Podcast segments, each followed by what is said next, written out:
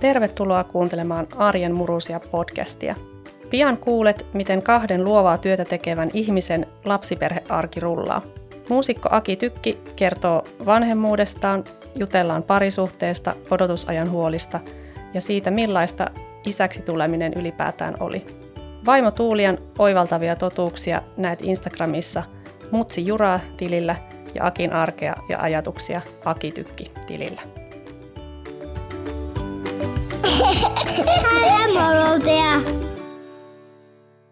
Tervetuloa kuuntelemaan Arjen murruusia podcastia, joka tarjoaa vertaistukea vanhemmuuteen mielenkiintoisten vieraiden voimin.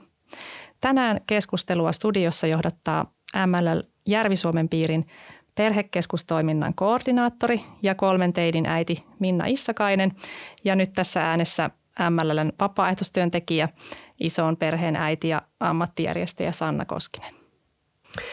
Tänään meillä on täällä vieraana Happoradioyhtyeen Aki Tykki. Oikein lämpimästi tervetuloa. Kiitos, kiitos ja terve vaan. Tässä ensimmäisessä jaksossa jutellaan muun muassa reissutöistä ja kotiikävästä ja varmaan vähän musiikistakin. Ihan ensiksi meillä on tässä tämmöinen pieni MLL-fakta-osuus, eli mm-hmm. vedetään hatusta joku kysymys ja – Piposta, miten Piposta, osuvaa. kyllä. Ja jos lukaset sen, niin katsotaanpas mikä, mikä teema sieltä tuli. Katsotaan, että tuli tyhjä lappu, mutta oli siellä jotain. Mm. Arvaa monta MLLn paikallisyhdistystä toimii Suomessa. Hmm. Mm-hmm. Eli koko valtakunnallisestihan meillä on varmaan lähes kaikilla paikkakunnilla – jonkunlainen MLLn yhdistys, joka järjestää toimintaa siellä, niin olisiko minkälainen veikkaus? Eli mun pitäisi nyt arvata. Joo. Sanoit, että joka paikassa on. Mikä se oli se tarkka kysymys? Eli kuinka monta paikallisyhdistystä MLLllä toimii Suomessa? No mä sanon vaikka 50, mä en tiedä yhtään. Joo, Hyvä veikkaus, mutta yli 500 niitä on, no niin. on Suomessa. Ja siellä niin mun tosiaan, piti sanoa, siitä jäänyt se yksi nolla no niin.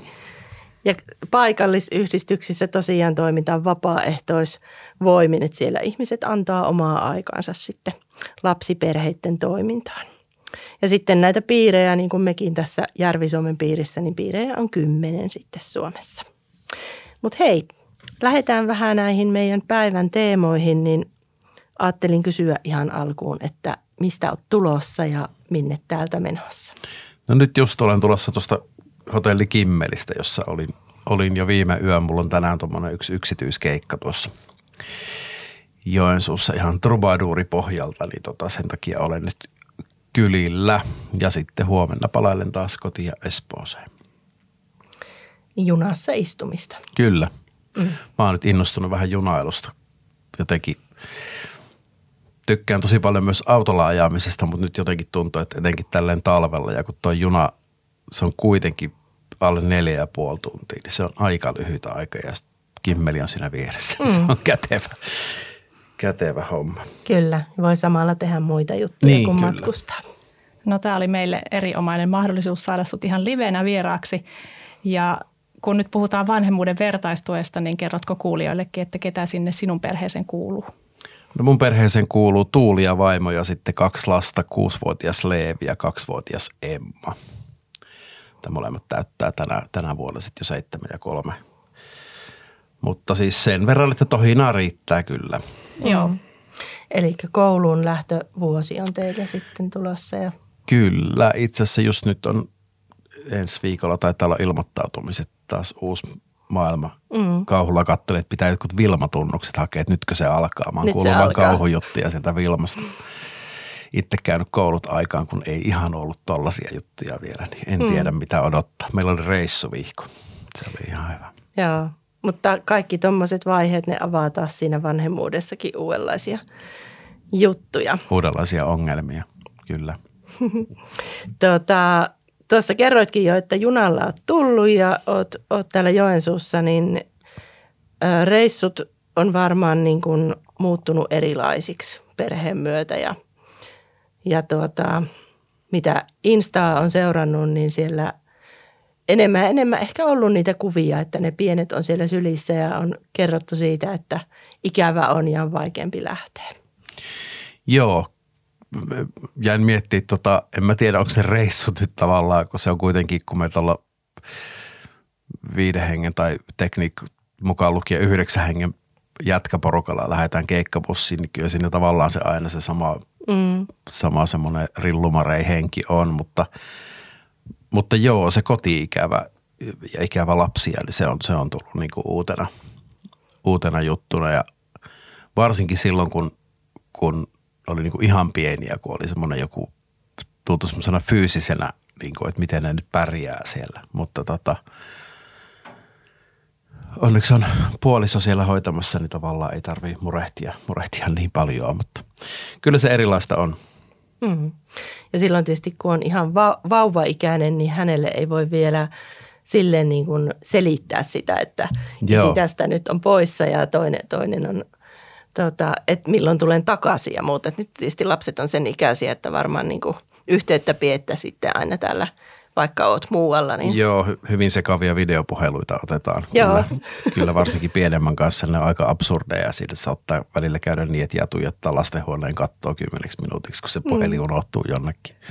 Mutta tota, joo, se oli silloin aina semmoinen, että unohtaako noin, mutta mä muistan, kun mä lähdin vain elämään Espanjaan alkuvuodesta 2018, eli Leevi oli siis alle kaksivuotias – puolitoista, reilu puolitoista vuotta, niin mä, että sehän varmaan unohtaa mut, kun mä oon kymmenen päivää poissa, mm. mutta ei se sitten, mä tulin takaisin, takaisin ja avasin oven, niin se juoksi mua vastaan pallon kanssa ja heitti mulle pallon.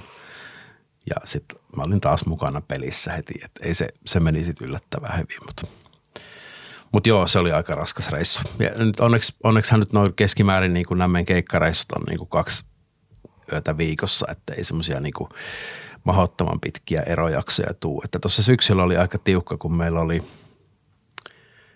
13 konserttisalikeikkaa niin kuin kolmeen viikkoon, niin siinä ei paljon kerennyt kyllä perhettä nähdä. Että se, oli, se oli aika raskas, raskas henkisesti, mutta kyllä sitten selvittiin. Mm. Mutta eli ne videopuhelut vähän helpottaa sitten sitä ja lapsetkin näkee isin siellä sitten ruudulla aina välillä. Joo, kyllä se on mun mielestä tärkeä, tärkeämpi kuin, kuin vaan, jos olisi vain ääni tai että lähettelisi jotain kuvia, niin kyllä se, kyllä se on niin kuin, se on tässä nykyajassa hyvä puoli. Mm. Silloin kun mekin on lähdetty rundaamaan, niin eihän tien päällä edes ollut mitään, ei meillä ollut mitään, niin kuin, ei, internet ei ollut vielä taskussa tuossa 2000-luvun mm. alussa, niin se olisi ollut vähän vaikeampaa. Kännykät nyt sentään oli, että olisi voinut soitella, mutta, mutta se on helpotus kyllä nykyajassa. Kyllä. No minkälainen isä olet sitten siellä, kun olet kotona paikalla ja miten jaatte niin kuin vaikka kotitöissä vastuuta vaimon kanssa? No kotityöt jakantuu sillä lailla, että mole, molemmat tietää, että pitäisi tehdä vähän enemmän. tota niin, niin, mä en osaa siihen sanoa. Kyllä vaimo hoitaa enemmän kieltämättä kotitöitä, kyllä mun sen täytyy myöntää, mutta mä oon sen ehkä johtuen tietenkin siitä, että kun mä oon jo poissa niin paljon, niin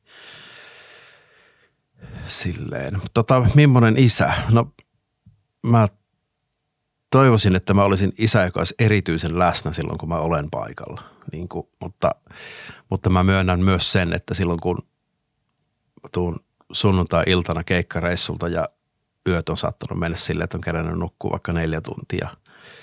Ja sitten keikkabussissa nukkuminen on vähän semmoista hytkymistä, niin tota, en mä ihan parhaimmillaan niin kyllä sillä hetkellä ole. Ja ne on, ne on monesti vaikeita hetkiä sitten niin kuin tavallaan, kun tietää, että lapset tarvii nyt sen huomion ja vaimo tarvitsee sen lepohetken. Ja tota, pitäisi, että kyllä mä nyt sitten siinä rimpuilen, mutta kyllä se saattaa vähän semmoiseksi telkkarikattomiseksi mennä sitten, mutta – ollaan myös todettu, että ollaan itsellemme myös armeliaita siitä, että saa katsoa sitä telkkaria, jos ei oikeasti vaan jaksa. Että turha sitä niin kuin, kun sitten taas jos väkisin yrittää tehdä jotakin, lähtee hoploppiin puolinokuuksissa, niin se menee vaan riitelemiseksi sitten, että ei, se, ei sekään sitten hyvä ole. Että mennään sinne sitten seuraavana päivänä vaikka.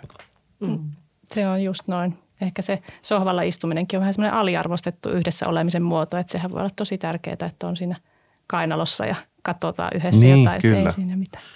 Sitten tota, luin noita, vähän noita juttuja, mitä olit kertonut aikaisemmin jossain haastatteluissa ja siellä aika paljon puhuitkin siitä, minkälaista elämä oli ennen lapsia. Että jotenkin se haave oli siitä perheestä jo ollut jonkun aikaa ja omista lapsista ja sitten se ei ollutkaan ihan käynyt helposti ja se ei ollut itsestään selvää, niin kuin ei kenellekään ole se, että meistä tuleekin lapsiperhe ja saahan lapsia, niin minkälaiselta se ajanjakso nyt tällä hetkellä, jos sitä miettii, niin No me, mehän oltiin sillä lailla onnekkaita, että tosiaan siis kaksi keskenmenoa koettiin ennen kuin, ennen kuin sitten esikoinen saatiin.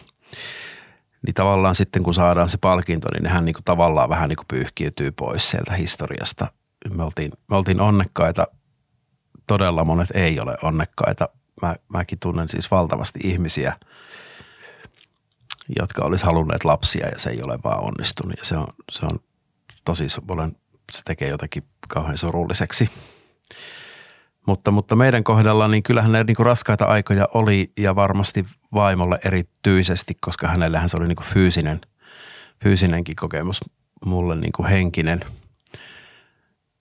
Ja kyllä niitä, niistä ollaan paljon puhuttu ja niitä ollaan käsitelty, mutta kyllä musta tuntuu, että niistä tavallaan päästiin yli, kun tavallaan se esikoinen nostettiin syliin. Se, se niin kuin tavallaan kuittasi sen kaiken – ja sitten kun vielä oltiin toisellakin kertaa onnekkaita ja saatiin se yksi toinen mielipuoli sinne, niin meidän, meidän tarina on päättynyt niin kuin onnellisesti tässä mm. suhteessa.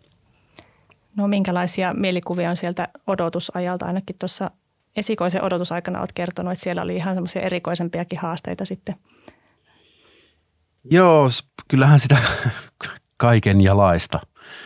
No ensinnäkin meillä oli se just niiden kahden keskenmenon takia, niin ne, se sitten kun se niin kuin päiviä rupesi kertymään ja raskausviikkoja, niin tavallaan kun me ei jotenkin uskallettu olla siitä täysin iloisia, koska meitä pelotti koko ajan, että jos nyt taas käy niin. Ja, ja sitten me jossain kohtaa muutaman kuukauden jälkeen, onko se siinä kohtaa, kun se tavallaan, onko se kolmen kuukauden jälkeen tai 12 viikon jälkeen, kun sanotaan, että nyt ollaan niin kuin paljon enemmän turvassa, niin olisikohan me siinä kohtaa sitten vaan tehty päätös, että ei hitto, että nyt me mennään ja ostetaan joku vauvavaate ja hypätään tähän kelkkaan, että sitä nyt vielä menee pieleen, niin se on joka tapauksessa semmoinen tragedia, että ei se siitä parane mihinkään, että me nyt tässä vielä himmaillaan tätä meidän, meidän onneamme ja, ja sit siitä eteenpäin sitten, sitten niin kuin uskallettiin nauttia siitä hommasta. Toki sitten siinä tuli kaiken näköistä oli, oli aika vaikea raskaus vaimolla. Vaimolla mä muista mitä kaikkea siellä oli, mutta kyllä me aika monta kertaa kätilöopistolla pyörähdettiin. Ja tota niin, niin sitten ihan viimeisenä vielä siinä ihan loppumetreillä niin tuli Bellin pareesi vaimolle, eli semmoinen niin kuin toispuoleinen kasvohalvaus. Yhtenä iltana katsoin, että hetkinen, että roikkuuko sulla niin kuin vähän toi toinen silmä – niin kuin, että onko se niin kuin sellainen, että onko tämä nyt joku juttu. Ja me todettiin vähän sanoa, että hän on niin väsynyt, että on varmaan nyt vaan jotain sellaista, että pitää mennä vaan nukkumaan, että väsyttää ihan kauheasti ja päätä särkeä. Mentiin nukkumaan ja seuraavana aamuna katsoin, että ei, että kyllä sulla roikkuu tämä toinen puoli naamasta nyt. Me voi helvetti, että nytkö tähän saatiin joku tämmöinen kasvohalvaus ja öö, minneköhän lääkäriin me mentiin, mentiinkö me johonkin terveyskeskukseen ensin ja – sieltä lähetettiin sitten jonnekin ja sitten me oltiin kohta jossain neurologilla. Ja siinä kaikenlaisia asioita kanssa pyöri mielessä, kun vaimo on niin yhdeksännellä kuulla raskaana ja neurologi tutkii kasvohalvausta, mutta tota, ne ei löytänyt niin oikein mitään syytä. Ja sitten meidät lähetettiin muistaakseni jonnekin korvaspesialistille jostain syystä. Ja hän tunnisti tämän tämän, niin kuin, että joillain, se on hyvin harvinainen, mutta niin kuin joillain raskauden loppuvaiheessa jotenkin se liittyy siihen, että jos asiat jotenkin turpoo jossain tuolla noin, niin se saattaa lyödä ne, onko se joku kolme hermo, mikä juttu täältä menee täältä, mä en edes muista, tuota, niin kuin kasvoissa, ne menee niin kuin jumiin toiselta puolelta. Ja meidän niin kuin neuvolassakaan ei ollut kukaan kuullutkaan tämmöisestä mitään, mitään ikinä. Ja se veti sitten tietenkin erityisesti vaimon mielen aika mustaksi, mustaksi siinä ihan viimeisinä aikoina, mutta sitten kun se synnytys tuli ja ja tapahtui, niin se rupesi saman tien menemään ohi ja se oli sitten niin kuin, siitäkin päästiin sitten. Että se todella johtuikin vaan siitä raskaudesta, mutta oli vaan taas osoitus siitä, että kyllä sitä on kaikkea, mitä ei niin kuin voi ennakoida eikä osaa ajatellakaan, mitä kaikkea ihmisillä on.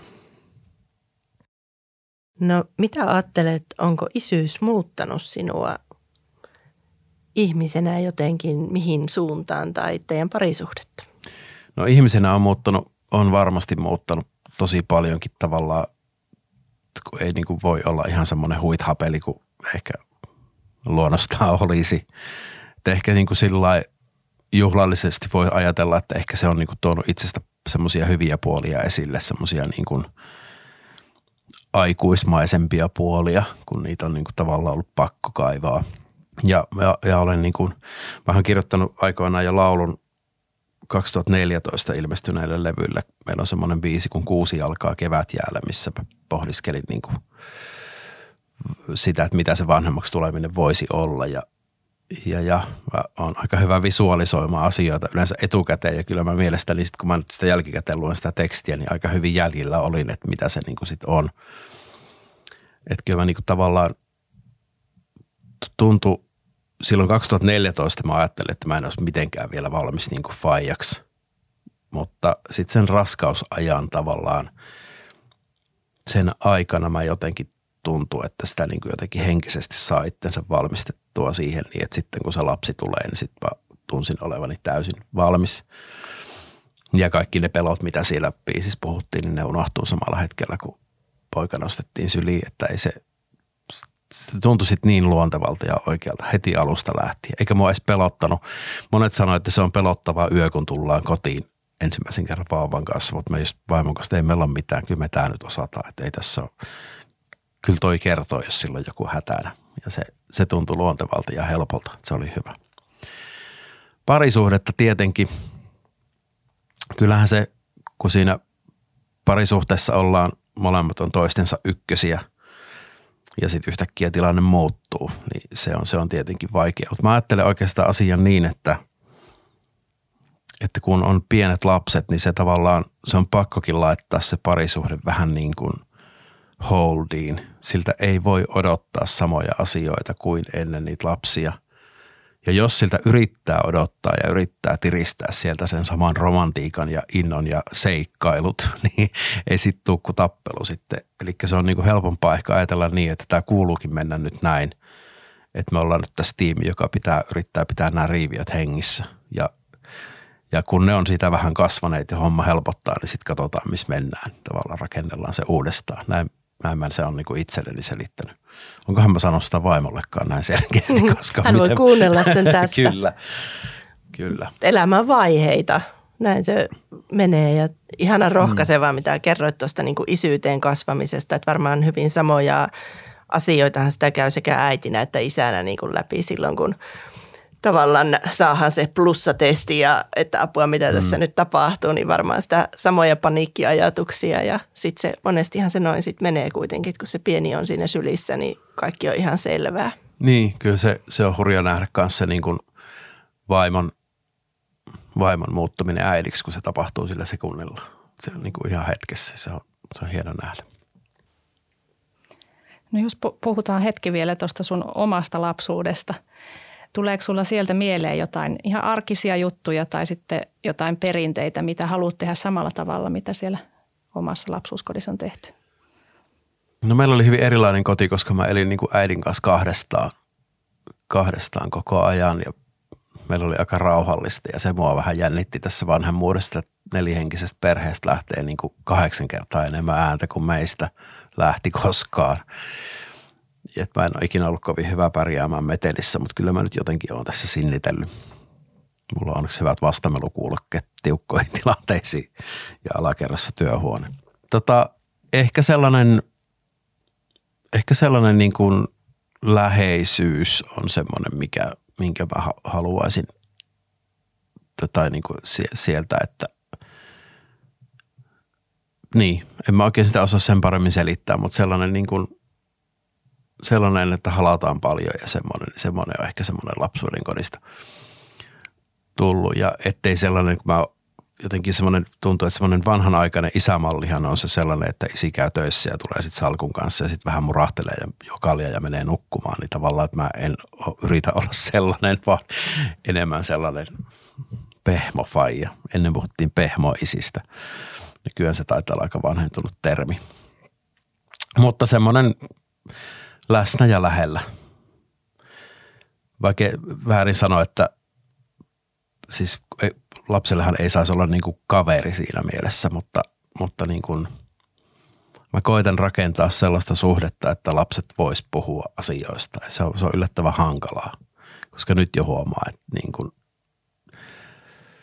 esikoinenkin niin pitää aika paljon juttuja sisällä, että se pitää sitten niin ihan kahden kesken jossain hämärässä tilanteessa, kun se on kainalossa ja ollaan rupeamassa nukkumaan, niin semmoisissa tilanteissa sitten saattaa tulla niitä mutta sitä kannattaa varmaan vaan yrittää, yrittää taistella sen eteen. Kyllä ja se läheisyys se varmaan pitää sen yllättäen teinien kanssa ainakin huomaa, että se jutustelu ei tuu silleen niin kuin kun kysyt, vaan se tulee ehkä sitten just mm. semmoisessa hetkessä, kun meillä ollaan tässä nyt tekemässä jotakin tai niin. siinä yhdessä ollaan hetkessä.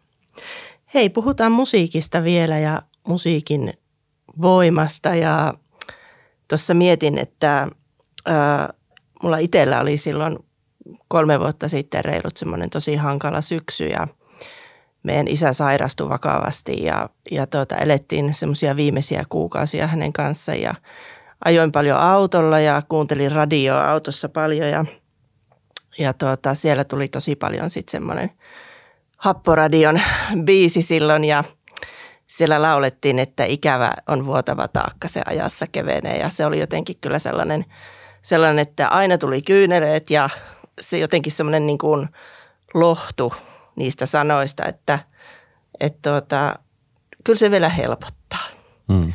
Ja sitten oli jännä, kun luin sitten, että näinhän se oli, että olit kirjoittanut omalle vaimolle sitä, sitä biisiä hyvin vastaavassa tilanteessa ja, ja tuota, ajattelin, että no ilmanko tämä toimii.